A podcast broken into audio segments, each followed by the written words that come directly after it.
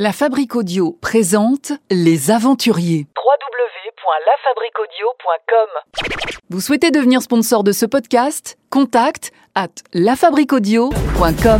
Avoir l'esprit en éveil et tout absorber. Et si ça fait mal, ça en vaut sûrement la peine. Dans la vie, il faut savoir prendre des initiatives. Salut tout le monde, merci de nous retrouver dans le podcast qui donne la parole aux aventuriers. Les Aventuriers, un podcast de La Fabrik Audio à retrouver sur le w w w point la fabrik audio point com, La Fabrik avec un K comme vous le savez. Parenthèse également pour vous rappeler que nous avons d'autres chaînes de podcasts, notamment un podcast qui pourrait vous intéresser, j'en suis sûr. Il s'agit de La Petite Histoire pour savoir si nos grands personnages de fiction ont réellement existé. L'aventurier du jour, c'est un tout jeune skipper français de trente-trois ans qui se lance dans son premier Vendée Globe deux mille vingt très très bientôt. Maxime Sorel. Bonjour Maxime Sorel. Bonjour, salut à tous. Comment ça va ? Ben, très très bien, euh, ça y est, sorti de, de confinement, euh, le bateau est à l'eau et euh, on est déjà en train de naviguer, donc euh, ça fait plaisir de retrouver des sensations. Alors, on va le préciser, euh, parce que je crois que c'est dans le contexte actuel, c'est pas mal de le préciser. Nous sommes aujourd'hui pour enregistrer ce podcast le vingt-deux mai et effectivement, vous sortez de, de confinement, ça y est, le, le bateau et, et votre équipage et vous-même êtes déconfinés. Euh, j'imagine que ça doit être un soulagement quand même pour vous de, de pouvoir... Euh, Euh, recommencer les, les entraînements. Ouais, effectivement, hein, c'est sûr que euh, sur, sur la partie technique, euh, l'ensemble de l'équipe, ils sont habitués euh, ben, à être dehors, à travailler sur le bateau et euh, à se préparer avec des dates, des échéances. Euh, là, effectivement, ça, ça a été un peu euh, euh, écourté en termes de préparation par rapport à, à, au Vendée Globe qui, qui arrive. Donc euh, voilà, on s'empresse de, de mettre le bateau en ordre de marche pour aller s'entraîner. Là, vous êtes où, du coup, euh, en France ? Alors, je suis à Concarneau, en Bretagne euh, Sud, dans le Finistère, dans le, dans le vingt-neuf. Aussi appelé l'Everest des mers, le Vendée Globe est la seule course euh, à la voile autour du monde en solitaire, sans escale, sans assistance. Et donc, cette année, le Vendée Globe va s'élancer des, des Sables d'Olonne le, le dimanche huit novembre deux mille vingt pour un grand périple hein, de quatre-vingt-dix jours. Et vous serez, euh, Maxime Sorel, sur la ligne de départ euh, cette année. Quand est-ce que vous avez pris cette décision de vous lancer dans le Vendée Globe deux mille vingt ? Alors, moi, je suis aujourd'hui skipper professionnel. Euh, ça n'a pas été le cas euh, euh, depuis euh, le début, mais euh, c'est vrai qu'avec mon partenaire, notamment V N B, on a réalisé quatre euh, saisons avec un, un, un classe quarante, donc c'est euh, des plus petits bateaux, des bateaux qui font euh, douze mètres dix-huit. C'est les plus petits bateaux de la course au large qui permettent de faire euh, plein de courses comme la Route du Rhum, la Transat Jacques Vabre, la Québec Saint-Malo, Transat Anglaise. Donc on avait réalisé quasiment toutes les courses qui existaient, sauf une euh, qui s'appelle le Vendée Globe. Et pour ça, il fallait changer de catégorie.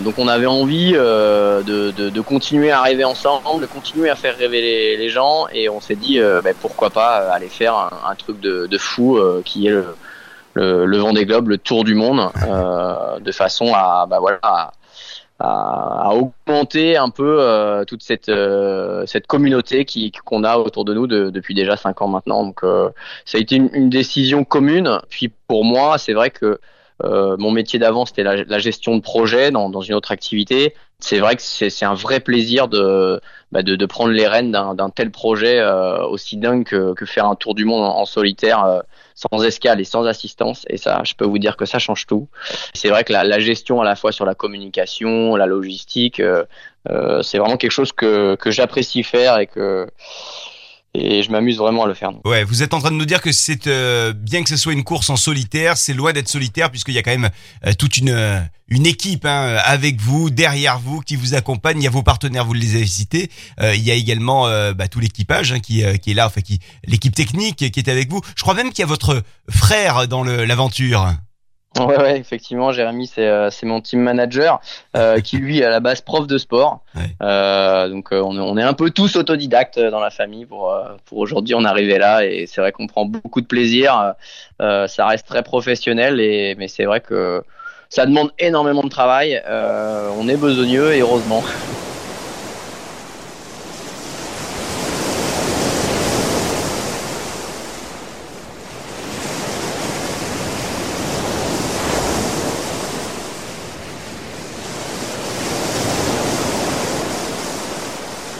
Alors avant de parler de cette euh, aventure, euh, cette prochaine aventure du Vendée Globe deux mille vingt euh, dans le détail, on, on va jeter un petit coup d'œil, si vous le voulez bien, Maxime Sorel, dans le rétroviseur, votre rétroviseur à vous.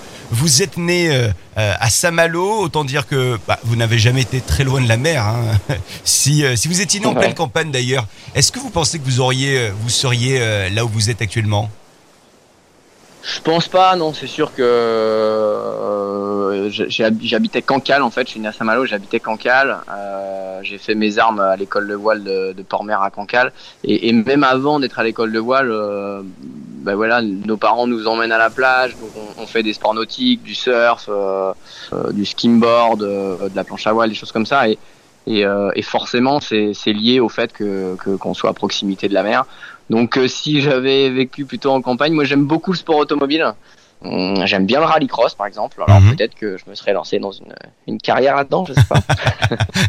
Alors aujourd'hui, euh, on le disait, vous êtes euh, skipper professionnel français, auparavant euh, vous en avez un petit peu parlé, euh, vous aviez une autre activité, euh, vous gériez des projets, euh, c'est ce que vous nous disiez tout à l'heure, en fait vous étiez ingénieur en génie civil, qu'est-ce qui vous a fait passer finalement d'une vie traditionnelle, enfin en tout cas d'un métier euh, qui est euh, bah, somme toute plus, plus courant, hein, euh, à la vie de skipper professionnel ?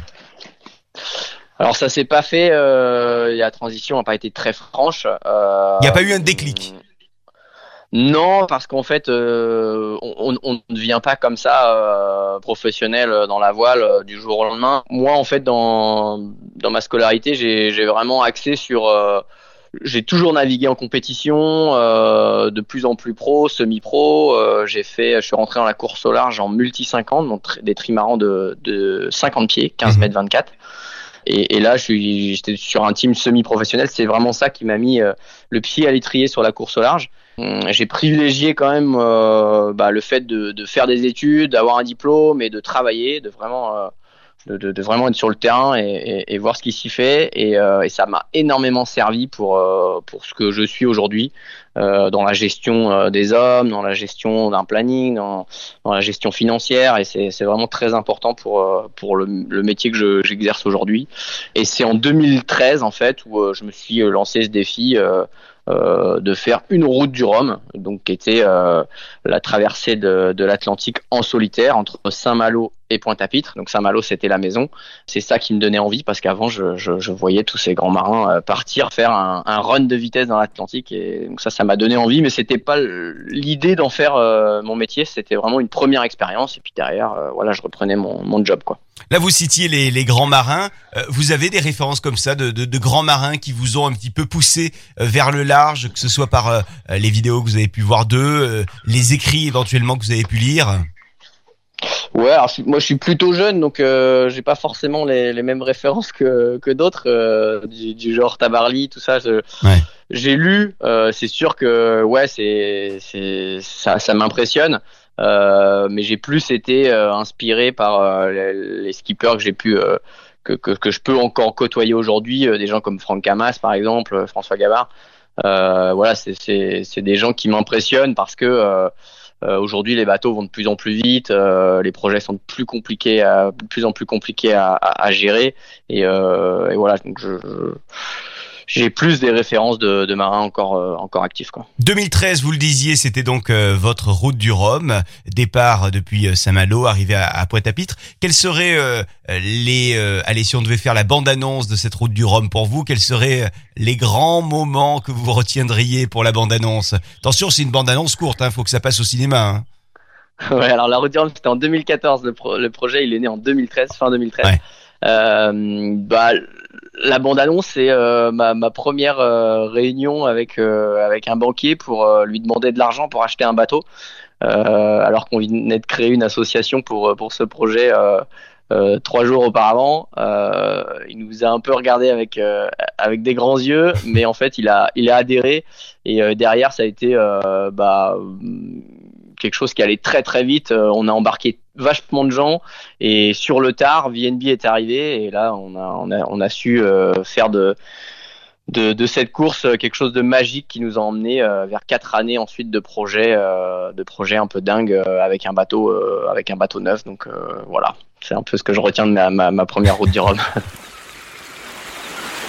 Alors deux mille dix-sept, c'est l'année où vous avez gagné la, la Transat Jacques Vabre, hein, si je me trompe pas.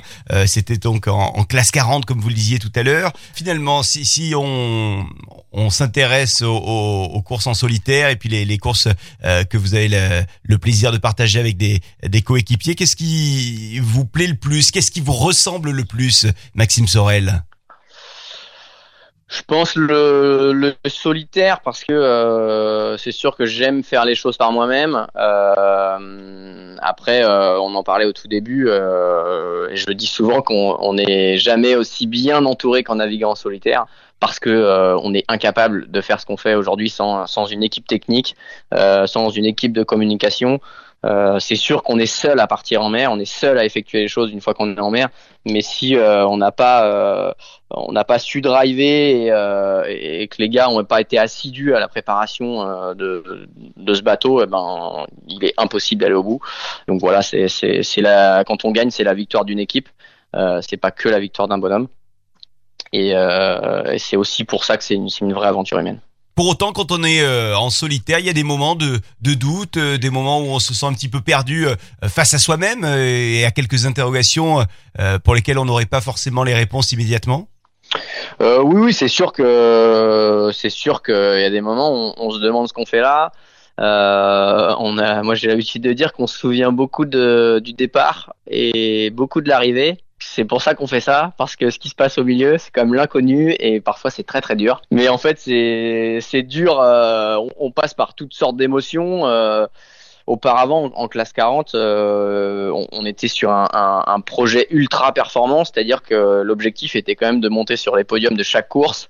On avait l'outil pour, en tout cas, on avait un très bon bateau qu'on développait.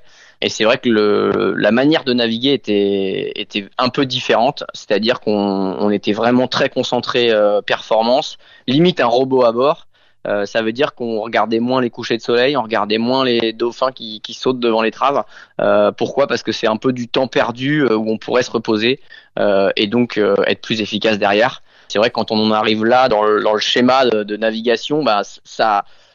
Ça change vraiment par rapport à, à, à, la, à la base. Qu'on, ce qu'on vient chercher, c'est quand même du plaisir, de la liberté. Et, euh, et, et c'est vrai que des fois, bah, voilà, on est vraiment des, des vrais robots. Mais il y a une autre adrénaline qui nous pousse et qu'on aime. C'est, euh, c'est effectivement le, le contact et, euh, et la victoire.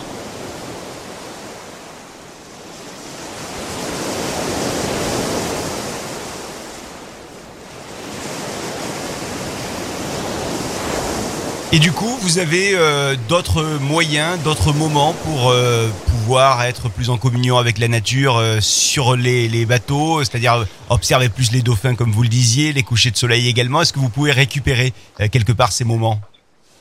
Ouais, alors c'est vrai qu'aujourd'hui là sur euh, sur notre projet Tour du Monde, on a on a un bateau d'ancienne génération, euh, le, le V N B Mayenne, c'est un c'est un IMOCA qui a été euh, construit en, en deux mille sept. On est toujours sur un projet euh, forcément performance parce qu'on on va réaliser une course, mais c'est sûr qu'on est on on, on on ne va pas aller chercher la victoire. On sait que le pour l'instant le, le projet n'en, n'en est pas capable clairement parce que euh, voilà on peut pas rivaliser face à, à des grosses écuries comme euh, comme Banque Populaire, Hugo Boss, des gens comme ça. Et là aujourd'hui je, je, je j'ai réappris parce que le bateau ça fait euh, un an déjà qu'on l'a et j'ai réappris à, à naviguer euh, un peu comme je naviguais avant. Alors toujours dans, dans cet esprit performance, mais à prendre plus de plaisir et à, à moins être euh, vraiment euh, un, un vrai robot à bord. Et, euh, et donc je, je, la, la gestion de mes émotions est aussi différente. Avant, euh, le but c'était d'être assez neutre, donc de pas monter trop dans le positif et de pas trop descendre.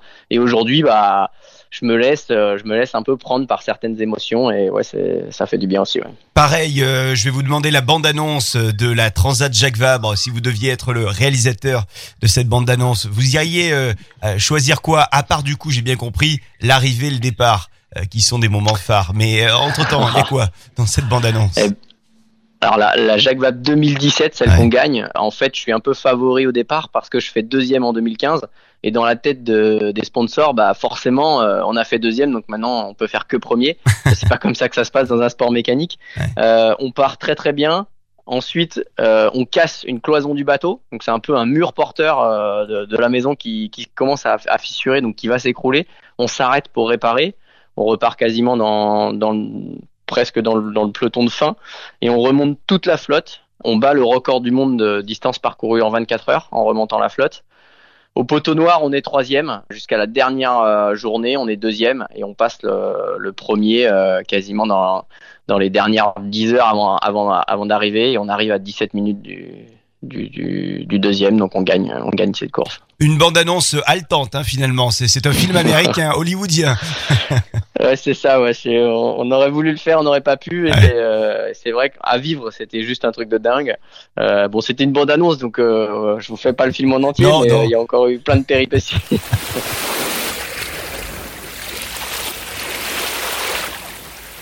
deux mille dix-sept, ça a été vraiment une belle année, hein, parce qu'il y a eu euh, d'autres palmarès là, qui ont été récupérés sur cette année. Ouais, ouais, alors deux mille dix-sept, c'est, c'est vrai que ça, ça faisait euh, deux ans et demi qu'on bossait sur le bateau, qu'on commençait à le connaître. Un, un bateau, quand il sort de chantier, c'est un prototype, il faut, il faut le développer, ça a beau être le meilleur bateau, il y a, il y a plein de choses qui cassent, et il faut, faut le régler, quoi. Faire deuxième en deux mille quinze euh, à la Jacques Vabre avec un bateau qui venait de sortir de chantier, qui coulait encore la résine, euh, c'était exceptionnel, euh, voilà, on, on, on, on s'attendait pas à ça du tout. Déjà, finir, c'était bien, parce que le bateau était neuf, mais euh, deux mille seize a été une dure année. Euh, et deux mille dix-sept, euh, ouais, du coup, ça a été euh, la, la concrétisation, développement de nouvelles voiles et, euh, et voilà, et on, et, on, et on fait un carton plein, on gagne la Rolex Fastnet, qui est une très grande course euh, dans, dans, chez les Anglo-Saxons. Et ensuite, on fait quelques quelques podiums aussi. Euh... La Normandie Channel Race. Voilà, la Normandie en deux mille seize. Channel Race, le Trophée Guadère, ouais. Je crois aussi. Et ouais. Ouais. Donc d'ici quelques mois, Maxime Sorel, vous serez euh, euh, à bord de votre bateau de dix-huit mètres, hein, si j'ai bien compris. C'est ça, c'est un soixante pieds, donc un monocoque de soixante pieds de la catégorie des IMOCA. Oui. Donc c'est, ce sont des bateaux qui sont régis par un cahier des charges euh, qui est assez ouvert malgré tout. Euh, ce sont tous des prototypes, des bateaux en carbone, très légers. C'est aujourd'hui les monocoques les plus rapides du monde. C'est un bateau qui fait dix-huit mètres vingt-huit, qui fait cinq mètres soixante de large, qui a un mât qui culmine à trente mètres, et on a une quille qui fait euh, quatre mètres cinquante de profondeur. Et alors l'espace de vie dans un, sur un tel engin ? Alors malgré tout, euh, c'est vrai qu'un bateau de soixante pieds, ça commence à, à faire un, un, un beau jouet euh, au port. Ah oui. euh, en revanche, on, on, on utilise euh, à peine le dixième de l'espace qu'il y a, du volume qu'il y a euh, habitable pour limiter en fait le, le poids à bord. Donc il y a vraiment euh, une, une sorte de table à cartes avec un, un, un ordinateur en plein milieu qui, qui tourne soit d'un côté soit de l'autre, avec un siège central. Mmh. Et sinon le reste c'est que de la cloison euh, en carbone. Euh, on a un, un pouf, un, un matelas à billes, un peu comme on peut avoir dans les jardins là, euh, qui, qui nous permet de, de siester. Euh, mais sinon tout le reste ce sont soit des voiles, soit des sacs euh, de matériel, de nourriture. Euh, et après c'est du vide complet. Si, si on compte ça comme un, un appartement, c'est, c'est à peu près huit mètres carrés hein, de, d'espace de vie, à peu près. Euh, ouais, c'est ça, ouais, c'est ouais. ça. Ouais. Alors du coup, comment est-ce que vous vous préparez à ce petit espace de vie euh, qui vous attend pour euh, trois mois ? Alors c'est petit à l'intérieur, mais le terrain de jeu est tellement immense à l'extérieur euh, que...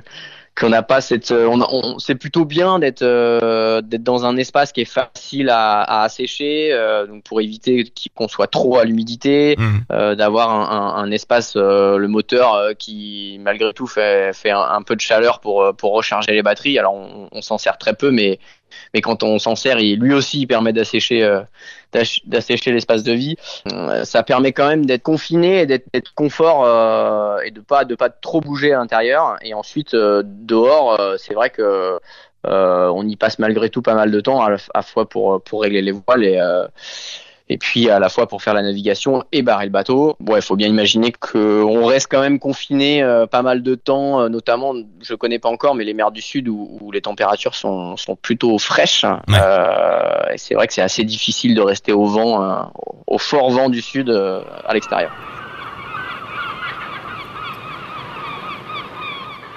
Alors j'en, j'en profite pour souligner euh, que vous avez utilisé deux fois le mot confiné. Ça me permet de vous poser la question euh, par rapport au, au confinement qu'on vient tous euh, de, de vivre hein, sur une grosse partie de la, la planète. Euh, est-ce que cette période particulière que nous, nous avons vécue avec le confinement euh, lié au covid dix-neuf a changé votre manière de vous entraîner ? Parce que bon, j'imagine que vous n'avez pas pu faire toutes les sorties que vous auriez aimé faire. Oui, oui. Alors euh, non, alors c'est sûr qu'elle nous a permis de rentrer très vite dans la préparation du Vendée Globe, euh, notamment pour pour les gars de la technique, parce qu'en fait, euh, on le disait, on l'a dit à deux reprises, c'est une course sans escale et sans assistance, euh, et, et ça c'est pas habituel en fait, parce que la plupart des courses, on, on peut s'arrêter. Euh, on a des pénalités quand on s'arrête, mais on peut s'arrêter et avoir une équipe technique qui vient nous apporter euh, du matériel, de la résine, euh, de la fibre ou alors de, du matériel électronique. Là, euh, bah, il faut euh, pouvoir être capable de tout réparer à bord, et donc pour ça, il faut imaginer tous les scénarios euh, qui peuvent arriver, euh, à la fois en, en casse ou en panne. Euh, hydraulique, euh, moteur, électronique, euh, électricité, tout ça. Et, et pour ça, il faut euh, euh, bah, rédiger des procédures et des modes opératoires de façon à ce que, à bord, je, je sois capable de, de, de, de, de, de pallier à toutes ces pannes. Et en atelier, euh, les gars, bah, s'affairent à essayer de tester et réparer euh, euh, dans les on va dire conditions du réel quasiment, oui. euh, pour, pour être sûr que bah, la résine qu'on embarque, euh, elle va pouvoir euh, se mélanger avec de l'eau de mer, parce que quand on répare sur le pont, bah, y a forcément des projections d'eau. Euh, donc tout ça, c'est, c'est, c'est ce qu'on a, qu'on a fait pendant le confinement. Et ça, c'est un gros gros boulot qu'on aurait dû faire sur le mois de juillet. Donc euh, c'était bien en fait de se mettre déjà dans, dans les conditions du Vendée et de prendre le temps d'être, euh, d'être un peu posé pour, pour faire ça, parce que habituellement, c'est, c'est des choses qu'on qu'on prend pas forcément le temps de bien faire. C'était le, le, le, vraiment le le gros du confinement. Et ensuite, pour euh, pour ma part, euh, en termes de préparation physique, euh, c'est sûr qu'on est que je ne suis pas aussi bien préparé que s'il n'y avait pas eu le confinement, euh, mais bon, non, on va assez vite euh, assez vite récupérer ça. Et puis on, on, on peut se dire également que euh, les euh, les autres personnes qui seront au, au départ du Vendée Globe auront euh, été dans les mêmes conditions finalement. Ils auront également vécu le confinement, hein. Oui, oui, tout à fait. Oui, c'est sûr que, alors je ne sais pas si tout le monde a mis à profit euh, de la même manière. En tout ouais. cas, nous, on est assez satisfaits de, de, de, de ce qu'on a fait. Moi, personnellement, j'ai plutôt bien vécu ce, ce confinement. C'est vrai que euh, on était un peu euh, tête dans le guidon depuis le début de l'année, avec euh, la grosse échéance qui arrive, et, et du coup, euh, bah, ça a permis de souffler un peu, de se reposer quand même, et, euh, et de repartir à fond, euh, à fond là jusqu'à jusqu'à jusqu'à l'échéance. Quand vous êtes sur un, un bateau, Maxime Sorel, euh, qu'est-ce qui euh, euh, vous euh, manque le plus, je dirais, de la terre ferme? Et après, je vais, je vais vous poser la question inversée, c'est-à-dire, quand vous êtes sur la terre ferme, qu'est-ce qui vous manque le plus du bateau? C'est vrai qu'aujourd'hui, euh, euh, on, on communique pas mal quand même depuis le bord. Et donc, on, on a quand même un contact avec les gens, mais c'est vrai que euh, être seul euh, à bord plusieurs jours, c'est pas simple. On se parle à soi-même, euh, on a parfois envie de parler aux autres, et puis euh, je pense, euh, je pense le, le confort, parce que c'est vrai qu'à bord, euh, c'est un peu comme si euh, aujourd'hui vous faisiez votre journée de travail, euh, et puis euh, vous arrivez euh, à la maison le soir, et puis euh, en passant la porte, il y a quelqu'un qui vous jette un, un seau d'eau sur la tête, et puis qui vous dit euh, bah tiens, tu vas dormir par terre là, et puis euh, tu vas te réveiller dans deux heures pour retourner travailler. Euh, ouais. c'est, un, c'est, un, c'est un peu ça en fait, euh, notre quotidien, euh, euh, des choses qu'on ferait pas du tout à terre et qu'on fait en mer, et, euh, et c'est vrai que d'être dans l'humidité, euh, tout ça, c'est quand on est dans ce mode là, euh, moi j'ai un cerveau qui se met assez vite dans le, dans le mode dans, le, dans lequel je dois me mettre, donc euh, ça passe, mais c'est vrai que quand on prend conscience de ça, on se dit mais, mais qu'est-ce qu'on fait là, et, et pourquoi on s'inflige ça? et, et dans l'autre sens, alors du coup, quand, euh, quand vous êtes sur la, la terre ferme, est-ce que, euh, est-ce que, est-ce qu'il y a des émotions, est-ce qu'il y a des moments euh, qui, qui vous manquent du, du bateau? Ouais, alors euh, c'est, c'est marrant parce qu'en fait euh, le, le confinement, euh, moi je bouge tout le temps, je suis tout le temps à droite à gauche. C'est vrai que je suis rarement chez moi. Et là, le fait d'être resté, euh, je suis resté un mois et demi sans voir la mer, un mois et demi dans, dans la maison. Euh, donc je suis allé courir autour de la maison. Euh, voilà, j'ai, j'ai, j'ai, un, j'ai un jardin, donc euh, je suis à l'extérieur quand même, mais je m'en croyais pas capable en fait avant. Et avant, je vous aurais répondu euh, ouais ben non mais j'ai besoin de liberté, j'ai besoin de bouger, j'ai besoin d'être euh, ailleurs tout le temps. Euh, ouais. Et en fait, je sais que je suis quand même capable, quand on me le demande, de, de rester à la maison. Mais ouais, c'est ça qui, qui me manque le plus, euh, c'est, c'est de pouvoir aller où je veux. Euh, le bateau, c'est quand même exceptionnel. C'est-à-dire qu'on peut larguer les amarres et, et on s'en va où on a envie, quoi. À, à la fois, le bateau coûte cher, ça c'est sûr. Mais, mais, euh, mais une fois qu'on a ce bateau, euh, on, on est dépendant que du vent. Euh, donc on n'a pas besoin de carburant, on a, on a juste besoin de, de nourriture. Ça, ça s'approvisionne quand même plutôt facilement. Donc euh, ouais, c'est exceptionnel la voile pour ça.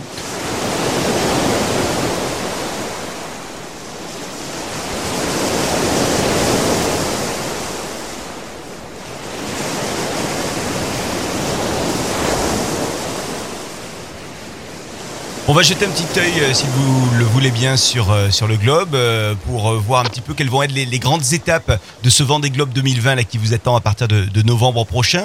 Euh, vous, vous avez déjà, j'imagine, largement euh, regardé les cartes, observé par, euh, les endroits par lesquels vous pouviez passer, euh, qu'est-ce que ça allait donner. Ça, ça, ça donne quoi là si on devait faire là aussi un résumé pour euh, se préparer à, cette, à ce Vendée Globe? Déjà, il y a le départ, mais ça, euh, ça c'est pas une mince affaire parce que euh, larguer les amarres pour euh, trois mois de mer, c'est, ça va être un truc de dingue à vivre.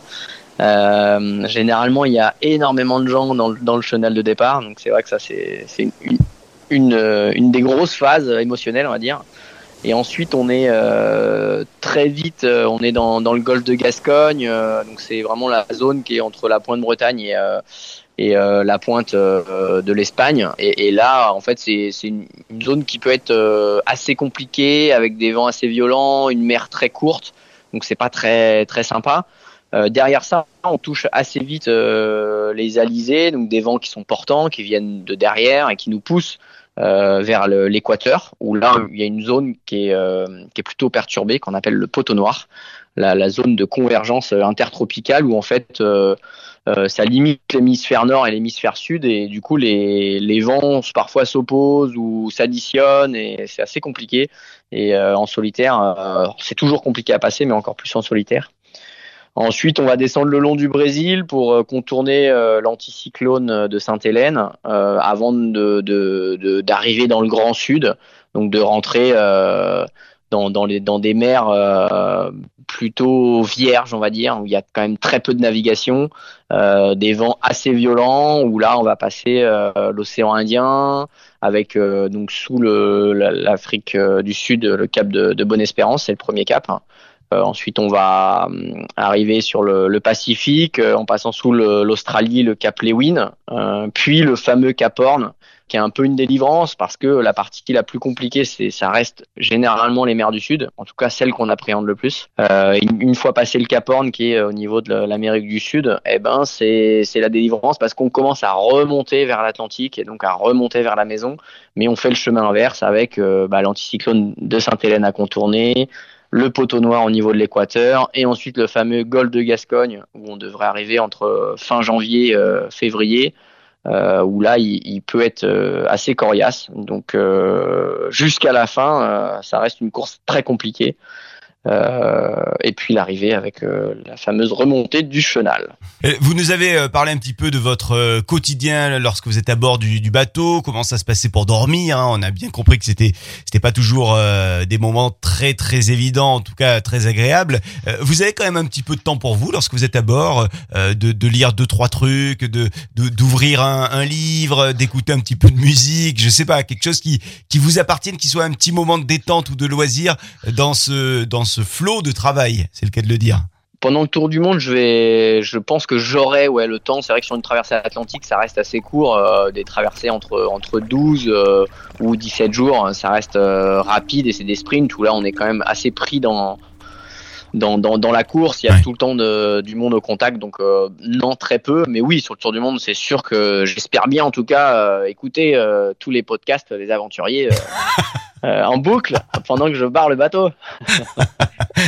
Et côté euh, côté livre, est-ce que euh, est-ce que vous pensez qu'il y a des ouvrages qui vont euh, vous accompagner de, euh, de de de de grands navigateurs? Non, alors ça j'ai j'ai j'ai essayé une, une fois sur euh, je crois que c'était la route du Rhum en deux mille quatorze d'ailleurs, euh, de lire des livres en lien avec ce qu'on fait en ce moment. J'ai, j'ai, en plus j'avais pas pris le bon livre, j'avais pris la, la, la Moitessier, la longue route de Moitessier où c'est en fait euh, l'histoire de, de, de d'un gars, c'était, c'était le le, la, le tout premier Vendée Globe qui s'appelait le Globe Challenge à l'époque, où le, le gars était premier et, il a, et une fois qu'il est arrivé au Cap Horn, il est, il est pas remonté euh, vers les Sables d'Olonne, il a décidé de, il a décidé de continuer en fait, de refaire une boucle euh, du Grand Sud. Et il s'est arrêté dans le Pacifique.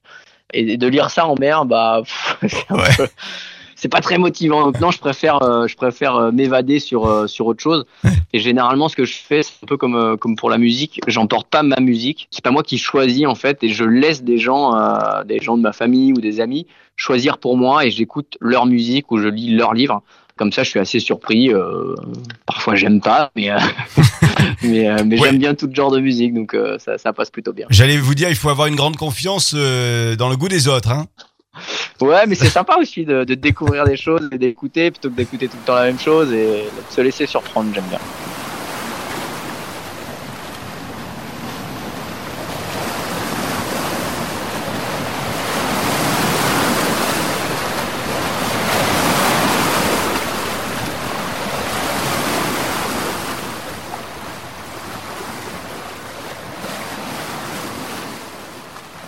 Je crois qu'il y a un partenaire de toujours avec vous. Alors tout à l'heure, vous, vous citiez V N B.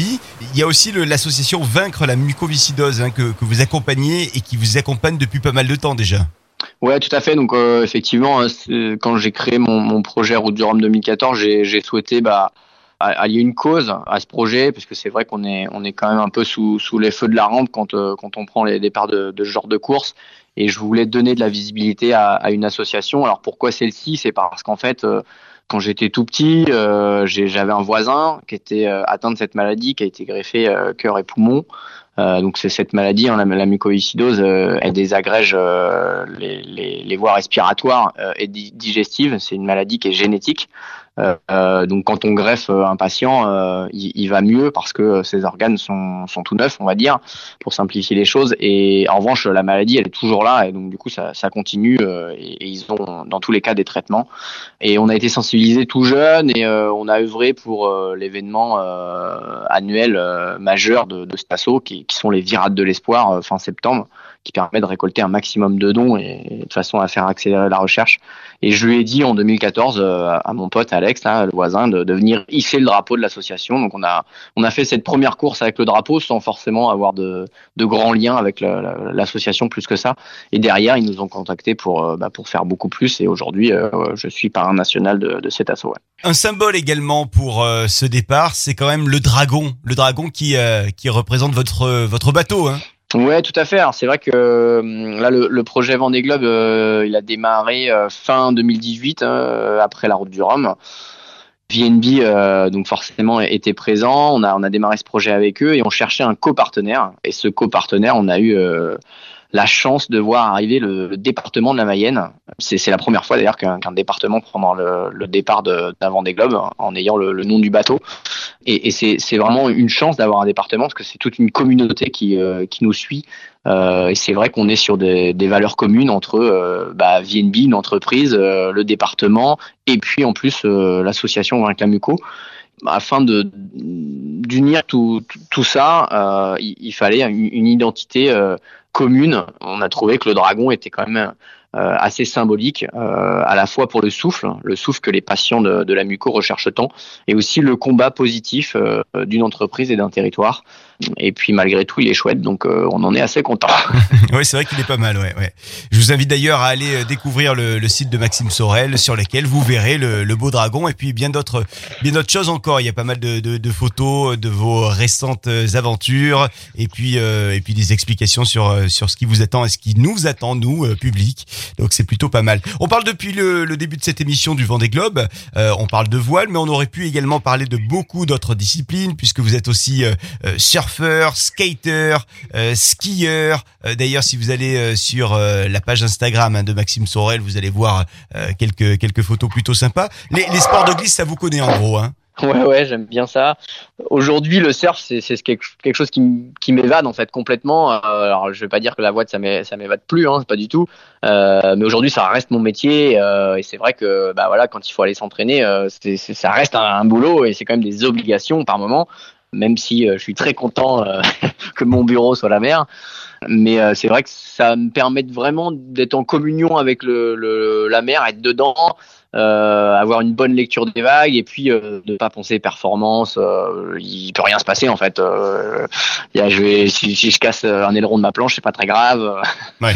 Et, euh, et c'est vrai que c'est, je, je vois les choses autrement. Et puis après, la glisse en général, c'est surtout la, l'aventure en fait. L'aventure... Euh, Euh, c'est vrai qu'à la montagne, euh, voilà, je suis, je suis pas un excellent skieur, euh, mais j'aime faire des, des choses que que j'ai jamais fait, euh, aller skier sur un glacier, euh, partir euh, en montagne euh, une nuit, euh, construire son propre euh, igloo et, euh, enfin, des des des choses qui sont un peu uniques et euh, ouais, c'est c'est ça que j'aime découvrir quoi.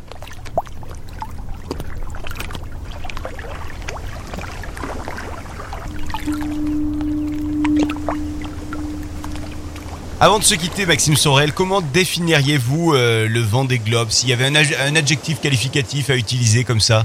Je pense que c'est euh, exceptionnel.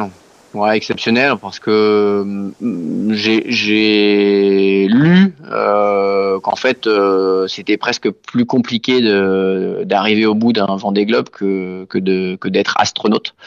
Parce qu'en fait, les chiffres parlent, c'est que il y a plus de cinq cents personnes à être allées dans l'espace et il y a moins de quatre-vingts personnes à avoir fini un Vendée Globe. Ouais. Donc, euh, quand j'ai lu ça, je me suis euh, rendu compte du caractère euh, exceptionnel et, et, et incroyable de... qui était cette course, quoi. Et d'ailleurs, quand vous regardez les aventures de Thomas Pesquet, le, le spationaute qui euh, euh, passe des mois et des mois dans l'espace, ça, ça vous parle ? Euh, vous avez l'impression que quelque part il y a, y, a, y, a, y a le même genre de sensation, vous vivez la même chose ou pas du tout ? euh, Oui, je pense que dans l'isolement, euh, clairement, euh, dans l'isolement, dans le fait de, de répéter les tâches, euh, euh, donc eux ils sont, ils sont avec des chercheurs, ils font des analyses et ils, ils y sont pas juste pour regarder la lune. Mmh. Euh, et c'est vrai que ça, ça se répète énormément. Euh, Euh, ils mangent de la même manière, ils ont euh, des précautions à prendre pour euh, pour tout. Euh, quand ils sont en apesanteur, euh, l'endroit où ils dorment, c'est très, enfin, ça reste du confinement. Donc donc oui, c'est vrai qu'il y a quand même des choses similaires. Et c'est vrai que Thomas est, est, est parrain d'un d'un bateau euh, qui va faire le Vendée Globe et, et il est venu faire le retour de la Jacques Vabre. Euh, donc euh, c'est vrai que ça serait intéressant de discuter avec lui de, de, de vu qu'il a fait les deux de, de quelles sont les similitudes entre ah bah ouais. entre ces deux métiers. Ouais, ouais, mais c'est Je pense que la seule chose qu'ils, qu'ils doivent pas avoir, c'est euh, une fois qu'ils sont dans dans leur euh, station, euh, peut-être euh, euh, les conditions qui ne changent pas beaucoup, alors que nous c'est, ça change énormément et c'est rythmé, mais euh, on ne sait pas ce qui va se passer et, euh, et c'est pas à heure fixe, alors que eux, je pense que ça l'est un peu plus. Quoi. Ouais, ouais. Et puis il y a aussi le, le, le fait que vous puissiez sentir euh, le vent comme ça sur, ouais, sur les sûr, joues, ouais. par exemple. Ça, ça doit être quand même quelque chose de, d'assez important pour vous lorsque vous êtes sur un bateau, j'imagine. Ouais, c'est sûr. Euh, je m'étonnais d'ailleurs quand j'ai, j'ai changé de catégorie de bateau. Là, avec ces plus gros bateaux, on est beaucoup plus protégé.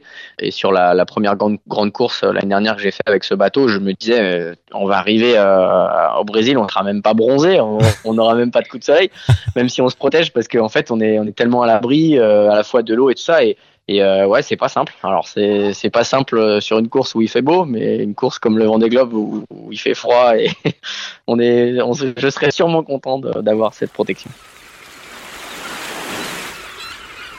L'Everest des mers, le Vendée Globe, le dimanche huit novembre deux mille vingt au départ des Sables d'Olonne. C'est pour vous un grand périple de quatre-vingt-dix jours, Maxime Sorel. On vous souhaite euh, bonne chance. C'est ça qu'on dit habituellement, bonne chance ?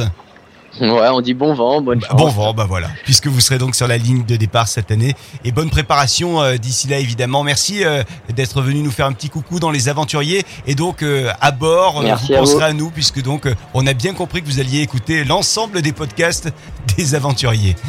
Ouais, c'est ça, je compte sur vous pour me les envoyer. Maxime Sorel, merci beaucoup. À très bientôt. Et vous saluez toute l'équipe hein, de, de notre part, évidemment. Les Aventuriers, les Aventuriers.